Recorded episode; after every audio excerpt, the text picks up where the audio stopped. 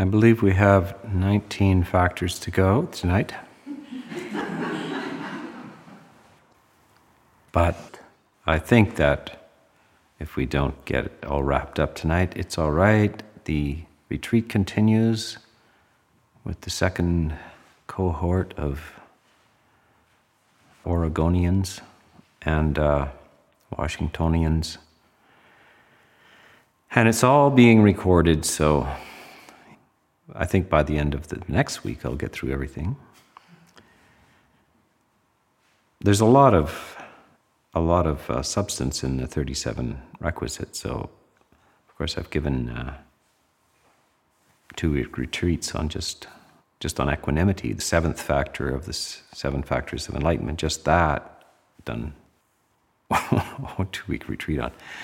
So Tonight, though, I would like to talk about the four foundations of mindfulness,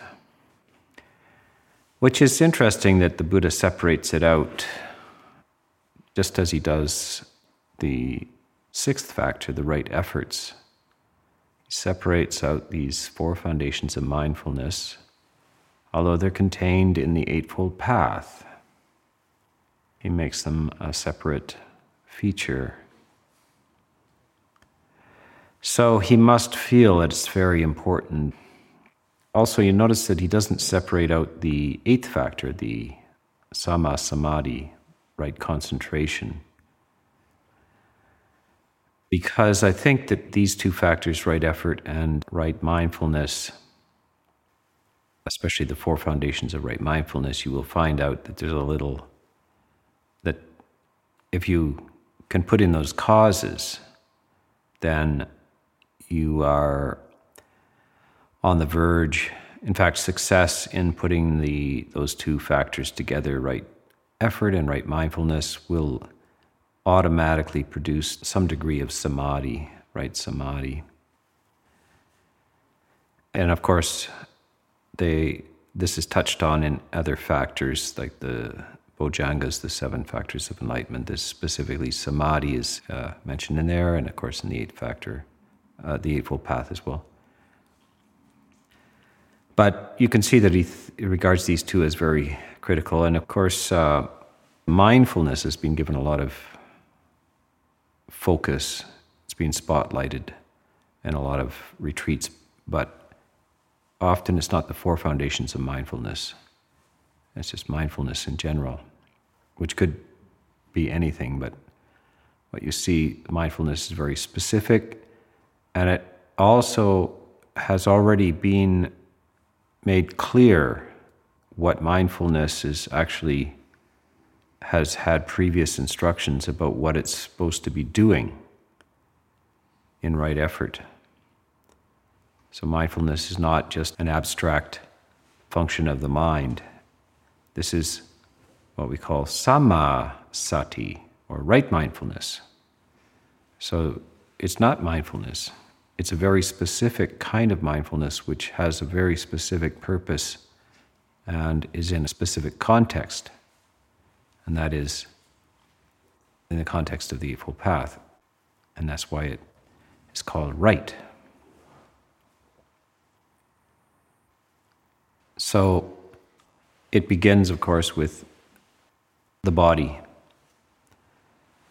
And one way you can think about why initiate mindfulness with mindfulness of the body is that it's, it's more or less the most obvious, the coarsest factor. And one, you can think about it as the gateway to the monastery or the, the entrance to the monastery. Monasteries have usually nice winding paths towards them, gateways, kind of to remind the person that's entering where they are that there's something special. Sometimes you see in the in some of the Japanese temples that they deliberately make sure that the path to the monastery is not not exactly uh, straight. It winds a little bit in order to um, bring your mind down into a different world. The linear practices of the world where you're trying to get from point A to B in the quickest time is not what you want to bring into the monastery. The body is, is very obvious. And the Buddha is a great teacher. He really wants to make things easy. He doesn't want to make it obscure or mystical. He's trying to make that which is very obscure and mystical into something that is approachable. You remember that he himself, after his own awakening, hesitated to teach. He just thought, this is how it's very subtle, hard to explain. And of course, the story has it that a major deity encouraged him to teach that there are bright people actually who are interested in this and could be close enough to the Dhamma to understand it. So he undertook it, but he had to actually think it through himself. He had realized it, but it's a matter of formulas and teachings, and you can see it develops over time. By the time he finishes his 45 years of teaching, well, he's produced 45 volumes. Of course, there was no writing at the time, but um, this is why actually the Pali Canon is in 45 volumes, just one for each year. It's just an organizational structure, doesn't really correspond to any particular year or anything like this. But so that's substantial. And you can see he experiments with various formulations. There's all kinds of ways and extractions of the Eightfold Path, early teachings and later teachings, the development of the Vinaya, the, the development of the Sangha, the establishment of the Bhikkhuni order as well. Having to work out all of the entanglements and difficulties with the society around him and giving the details of all these things. So, what he is is a great teacher, and of course, that is um, what he himself claims. Uh, we, we talked last night about supernormal powers, all kinds of marvelous things, flying through the air cross legged and reading people's minds and seeing into past lives and passing through mountains, walking on water, all this stuff. But he uh, plainly states what is his greatest power and the loftiest power that a practitioner can have, whether they be monastics or a layperson, that is the capacity to teach. That's his greatest miraculous power. The ability to communicate clearly enough and encouraging enough with enough of all of the attributes of understanding the minds of the people he's talking to. So he's very interested in talking to. You can see that he sometimes has a whole group in front of him, but he, he's only really addressing one person in the group. And he deliberately, and you, you see that, that that person has success in, the, in understanding. Sometimes he is also aware that an entire group has potential for understanding. And uh, you see that the, the sutta says that the entire group had a, a breakthrough as well, every person in the group. So he's very, very interested in communicating, and he is magnificent in terms of a few features. One of them is similes. So, this is the essence, I think, of teaching. You try to talk to the person and find what they are familiar with in their life. What do they relate to? What have they learned? And, and then you try to bring that feature into your way of speaking. So, my name is Sona, by the way. Hello.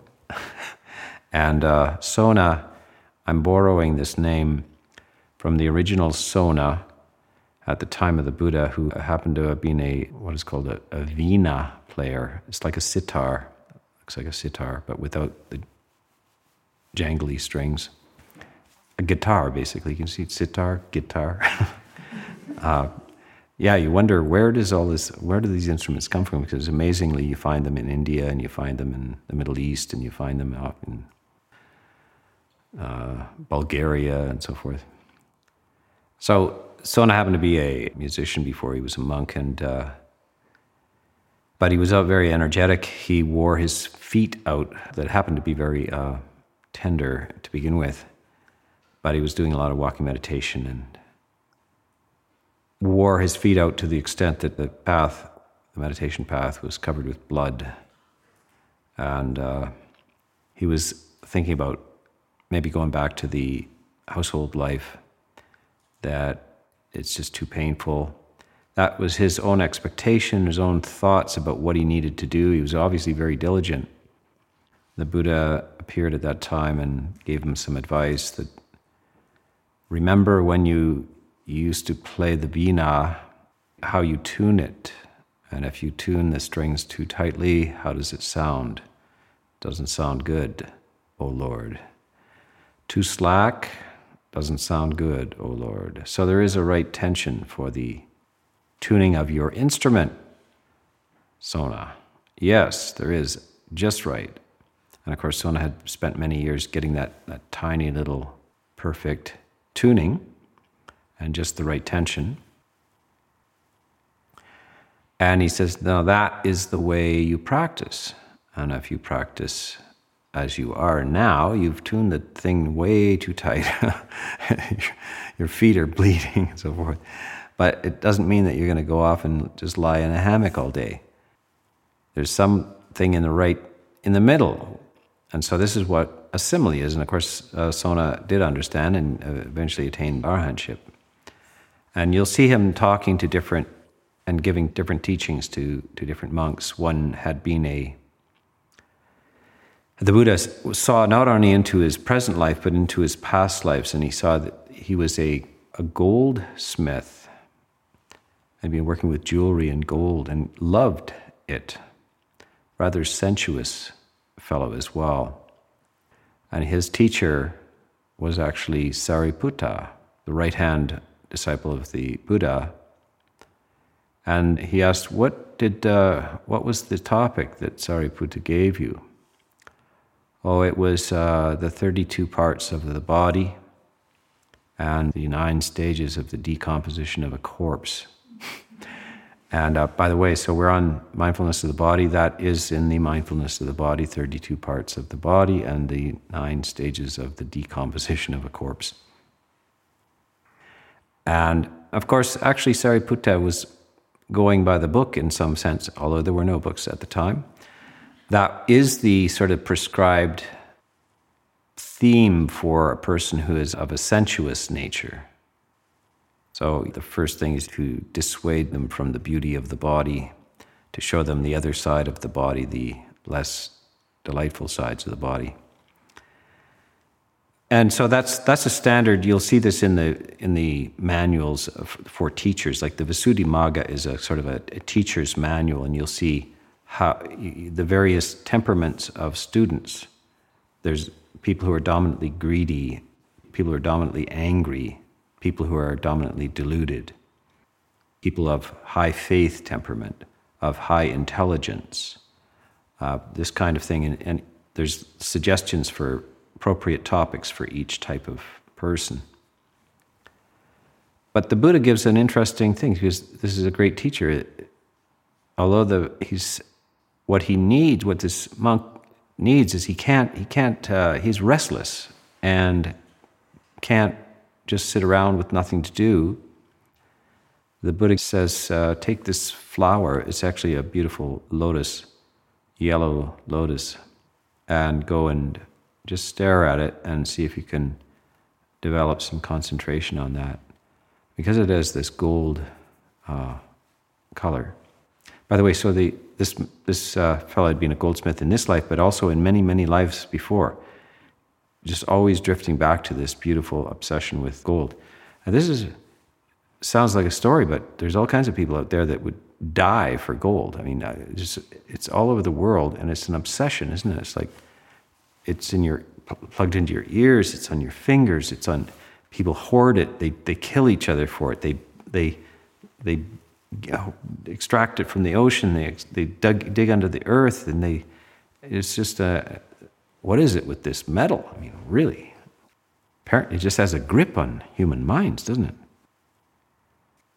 So he actually succeeds. He gets uh, the jhana with this uh, because he he's, he's sensual. So he, he uses he uses his tendency, which is very worldly, to get him into a more spiritual type of experience. And then later on, he he now is able to actually live the holy life in a satisfactory way because if you don't have some samadhi, you really can't live in a low sensory environment for uh, an extended periods of time. So the ideal monk's life, sitting under a tree with nothing else to do but meditate. If you can't meditate, sitting under a tree with nothing else to do and one meal a day is eventually you'll you're going to run away or go crazy. so he realizes first he has to have that and then out of that eventually out of the, this nature of the samadhi. By the way, so the Buddha says, one who has good samadhi, there is no need to wish, may wisdom arise. Wisdom naturally rises and swells out of samadhi. So in this case, you see also that this monk had, on meditating on, on these flowers, these beautiful flowers, whole bundles of flowers, but he'd gone into deep samadhi and then after many hours, comes out, opens his eyes, and the flowers have wilted. They're cut flowers out in the sun. And by the way, so lotuses, if you we have we have sort of northern lotus out there. Where they call it, uh, what are they called? Skunk cabbage. Yeah. Uh, something like that. We yeah no they they're actually sort of northern lotuses. We pick them occasionally and put them on the altar, but they, when they're out of water, they very quickly um, start wilting. Anyway, the, it wilted. So at that moment, he got an insight. He got awakening on the what had been so beautiful enough to allow his mind to go into this samadhi is now not beautiful. And so anicca, he, he gets it on anicca. And so these are the skillful, uh, the similes that the Buddha is looking. You you have to find knowledge that's direct, you know, for yourself. He gives a number of teachings on the body, and before he uh, gave out the teaching on mindfulness of breathing, which is found also in the mindfulness of the body. So, one of the, the lists, mindfulness of the body is 32 parts of the body, the four elements, the stages of decomposition of a corpse, and mindfulness of breathing. It's all under mindfulness of the body, the first foundation of mindfulness. But the corpse meditation and 32 parts were given out first. And so it's quite early in the development and so some monks very diligently took it up as a group, not under specific instruction from the Buddha. And the Buddha had, by that time, went on a retreat himself. He said to Ananda, his attendant, that I, am going to be in a retreat watching my breath, you know, for a while. So, anyway, he, when he came out, there were less monks there. Where are the monks, Ananda? Well, Ananda was hesitated to tell him that like a couple of dozen of them had committed, committed suicide. he laughs. Uh, it's a strange. It's a very. It's a sad story, but it's it's at the same time it's it's hard not to find it strange and, and funny. They had they they became very depressed on just continuously reflecting on the the ugly nature of the body, the, the, the, the interior of the body is not a pretty sight. The organs and the blood and the, the bones and so forth. And then, of course, corpse meditation as well. So it had thoroughly depressed them. They didn't want to live anymore. So the Buddha, by the way, so what would the Buddha say when he came out? And uh, having, of course, taught this himself, like taught the 32 parts of the body and so forth, did he feel like, oh my Lord, what a mistake. I've made a terrible mistake. These poor monks. No. He says, those foolish monks. he has no sympathy for the middle fools. so at that time, he gives out a new variant of body meditation. He gives out breath meditation. Because you're unlikely to, to get profoundly depressed over the ickiness of the body by doing breath meditation. So that is the story, and that's that's not in the sutta. That's in the Vinaya. So you can start. You can see that he's these things are being tested out. They work on some individuals. They're problematic for others. By the way, so if you do body meditation and uh, you don't want to do the 32 parts because it icks you out, or the nine stages of decomposition of a corpse. That's probably not that. There's hard to get a good corpse around these days in the West. It's hard to even see a, an autopsy, you know. But in uh, Asia, you can still do that and watch that. It's a it's pretty riveting experience, and it's not just looking at a corpse for 15 minutes. It's it's days and days and weeks of watching a, cor- a dead body decompose. And that's a very, uh, that just doesn't fly in the West at this time.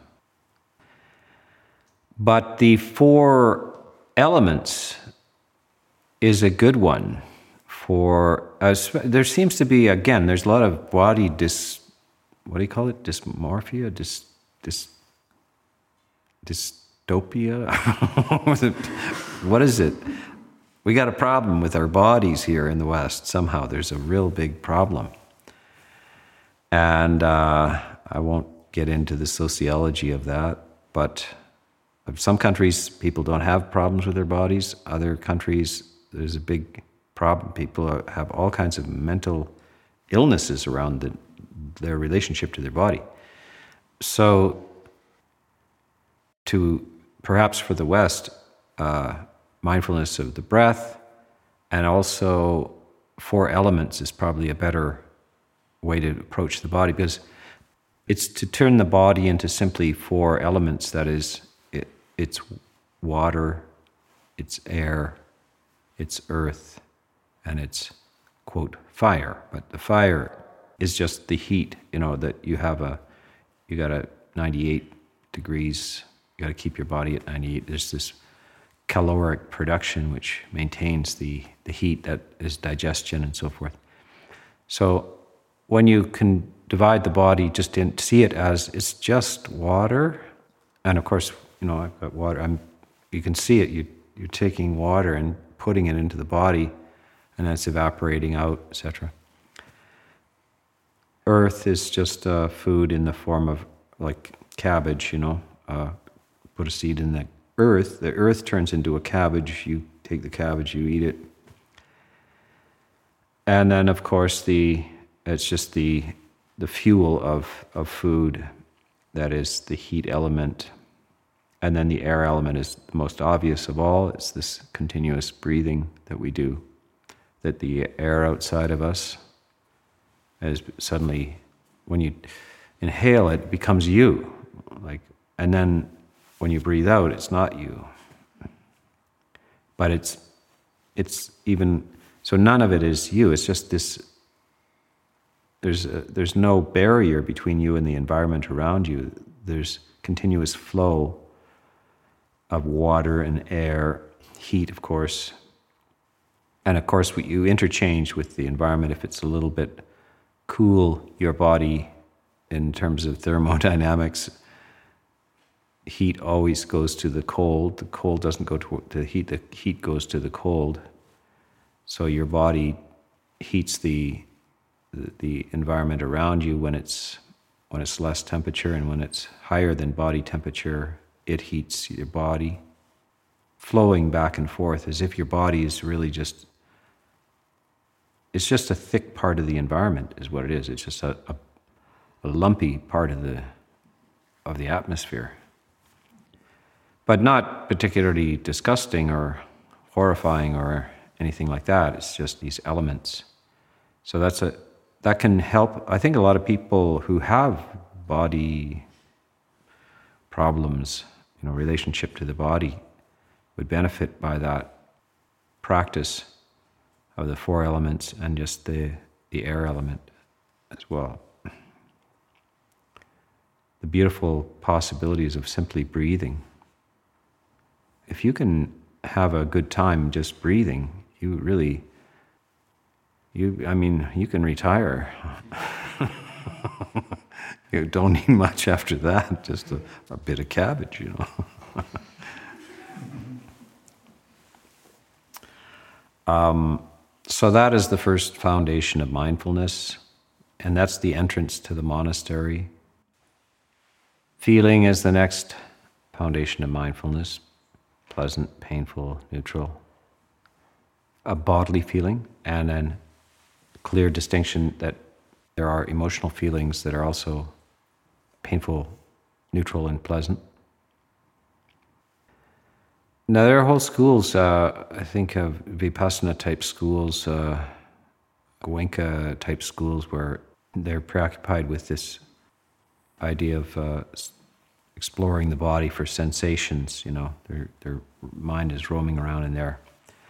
I don't find uh, that any specific instructions on that at all in the suttas. I think what is the Buddha is pointing out something rather obvious that is that you, every single human alive knows what it is to have pain. You know, you it starts early in life, doesn't it? like when you're born. and then all you got to do is you got to staggering around as a baby and fall over.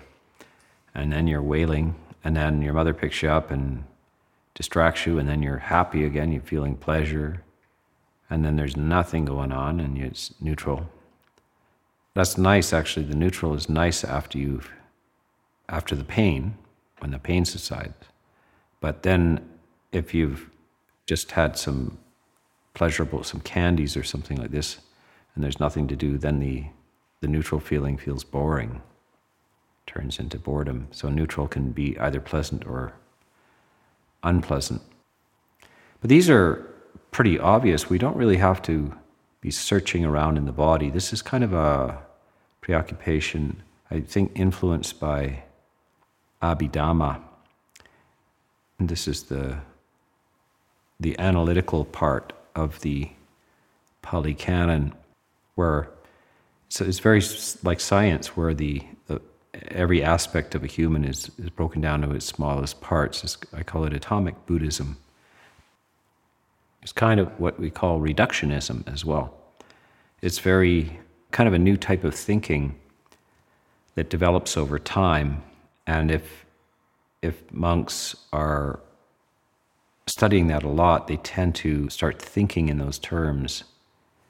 And uh, the, they start to get into this minute uh, dividing up the body into minute parts and trying to feel the subtle changes of feeling. And if you if you arrive at that particular school, you may presume that that's what Buddhism is. But if you look at the suttas, it's usually on a different level. It's much less uh, precise, analytical, minute, atomic kind of stuff. Basically, we all know what pain and pleasure and neutral is in emotions and in uh, and we just have to get reconciled to like if our well-being is dependent on not having pain in the body then we have a very narrow and un, unsuitable philosophy of life. We have to have a philosophy that'll carry us through difficult times unpleasant painful bodily feelings sickness, and we have to also have a, an, one that sees emotions, doesn't get lost or eternalize emotions. Sounds strange, but you can. It's very when you're happy and in a nice situation, it's very easy to forget that that it's it's very unstable, if, it, if it's a worldly kind of happiness, it's easy to forget. And of course, it can change in a blink of an eye. And then it's a sort of sense of terrible shock about that. So that is an inadequate uh, philosophy for dealing with this, the reality of life. You have to have something that gives you support in the changing conditions of this, this pleasant emotions, uh, sometimes neutral emotions, sometimes unhappy situations. By the way, uh, again, this should not be thought of as that you don't try to produce certain emotions or attain and retain well being and happiness that you're somehow indifferent to the changing of your emotions, that sadness is just passing, anger is just passing, grief is just passing, happiness is just passing, joy is just passing. They're all just transient. As if you're kind of a third person observing it, almost like you're observing it in somebody else, which you can. I mean, that, that is, you, you can see, you can be detached and equanimous while somebody else is grieving or joyful, etc. You can be that way, but you can't be that with yourself. You, you're either grieving, angry, sad, depressed, or you're not. You're not both this detached observer and angry, greedy, depressed, happy, joyful, and detached at the same time. You're not. You're not two people. So the, this is the, the clear instructions of the Buddha in terms of the four foundations of mindfulness. And you will see this in the fourth foundation, which is, uh, I'll get to, maybe. Um, well, let's go on to chitta, the chitta nupassana. I mean, feelings are just incredibly in our face. Uh, it's just profoundly, and it's, it's central to the, the, the, the, nature of suffering is, is in the form of feelings. So feelings are um, essence of this truth of suffering. How do you suffer? You know, you, you know what suffering is. It's bad feelings. And the Buddha just explicitly says, what kind of, what are sufferings, what am I talking about? Well, pain, illness, aging, loss.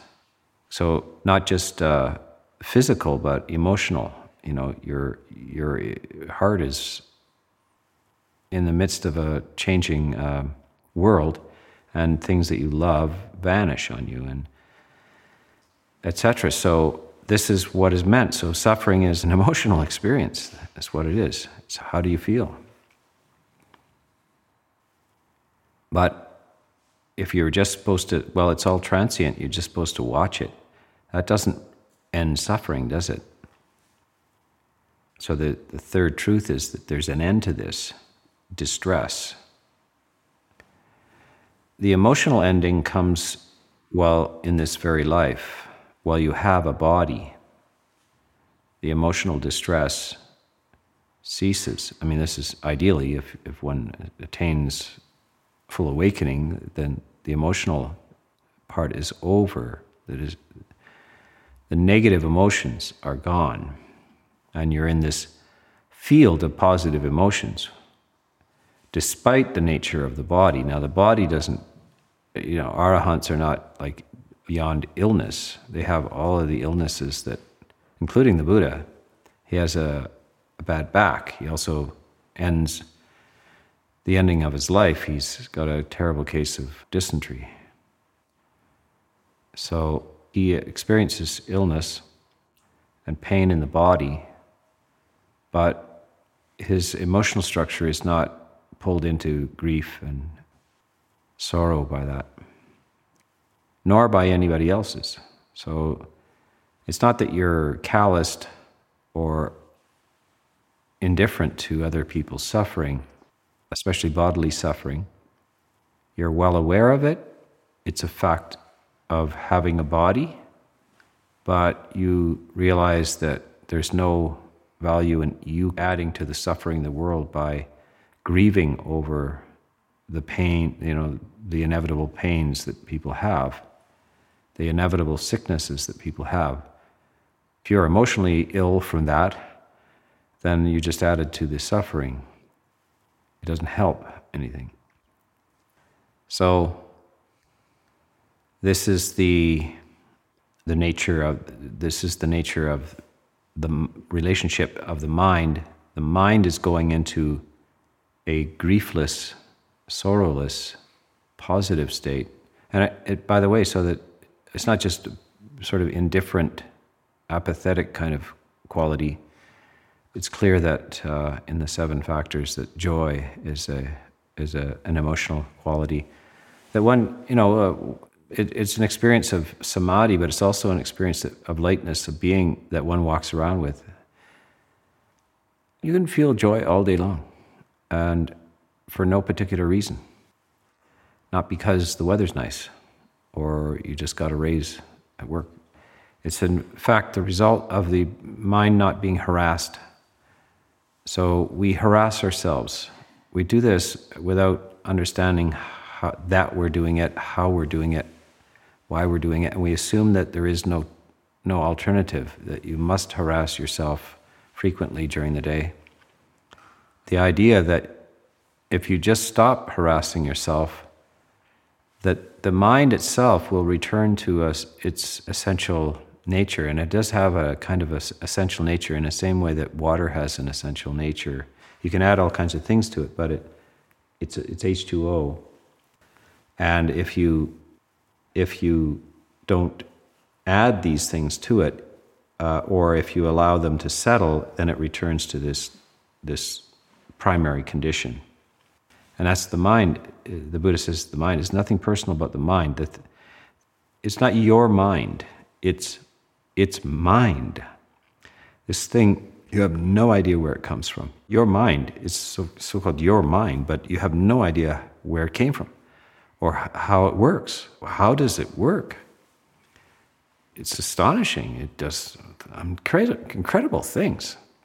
But he says, here's this, the thing about this thing called the mind.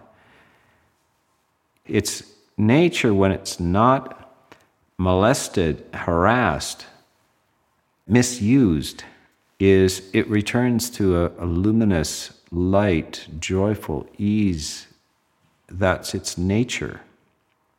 You don't have to add that. That's its, that's its fundamental nature. And so that's what these, the whole teaching on the next part, chitta nupassana, mind, is asking yourself, am I harassing myself or not? Am I angry or not? Am I greedy or not? See, there's anger and greed and agitation and uh, confusion and all these things are self harassments. And you, you have to start asking yourself Am I harassing myself or not? Am I, am I molesting myself or not? Am I abusing myself or not? And the self is the mind. Is the mind being mis, misused or not? And if not, then what, how is it when I'm not doing that? It's it's always the answer is you what you'll discover is it it comes back this the sun comes out the the luminosity this what we uh, Buddha has the term pabhassara. It shines. I mean this is just a simile so we too much uh, there is a kind of an internal sense of light but it shouldn't get too much into the into the vision of light but uh, the lightness uh, the light of emotion the, the heart is illuminated and feels light. And it doesn't need any kind of external uh, re, um, gifts or, or any kind of thing from the world. It's not particularly something, some event. It's, that's its nature. If we can learn not to do those things, which we learn very early in life. I mean, you start, there's, you're crying and greedy right from the get go. You know, the, you just want that thing and you want to put it in your mouth and you and that somebody else wants it and you try to get it away and then you lose it and you're just in tears you're you can't get what you want and then you get what you don't want and then occasionally you get what you want but then it's taken away it's over big just uh, standard normal human nature but the buddha's saying yeah well that's it's not good enough no way you can't just stay with that yeah it's natural but it's not good enough. And you have the possibility as a human, probably not as an animal, but as a human, you can transcend this. You can examine the machine itself.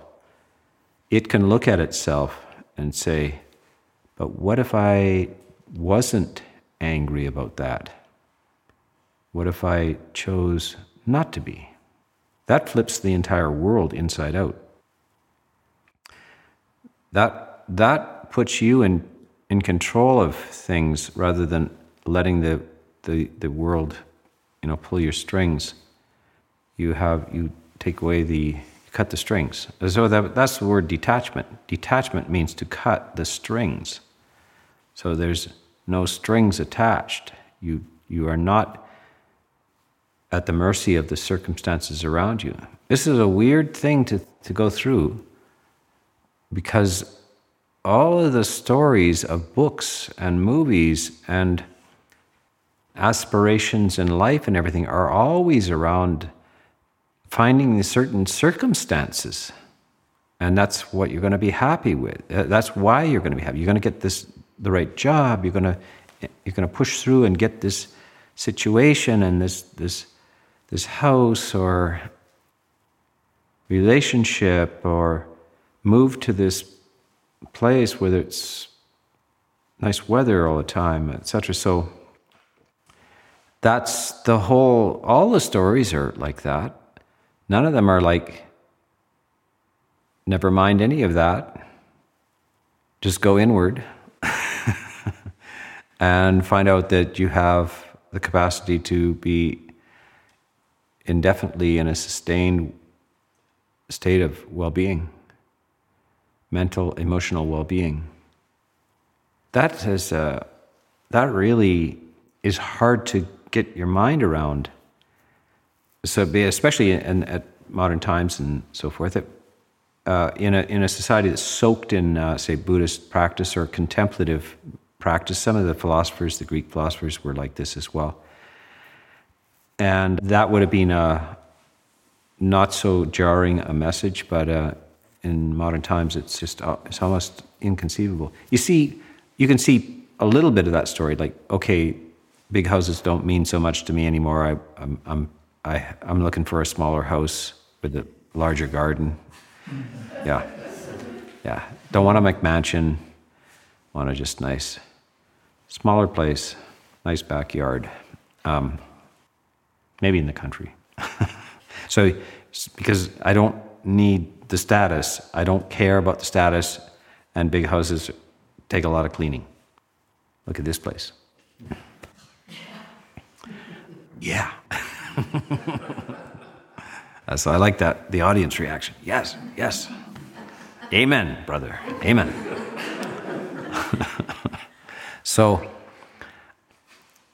yeah, this is, this is, it really is a remarkable and radical idea.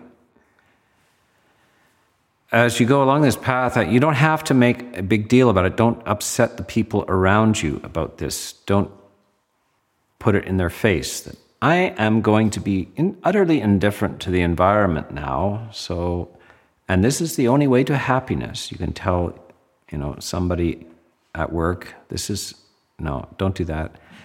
Um, just quietly go about your business, slowly increasing your sense of lightness, well-being, and detachment. Of course, you still have to function.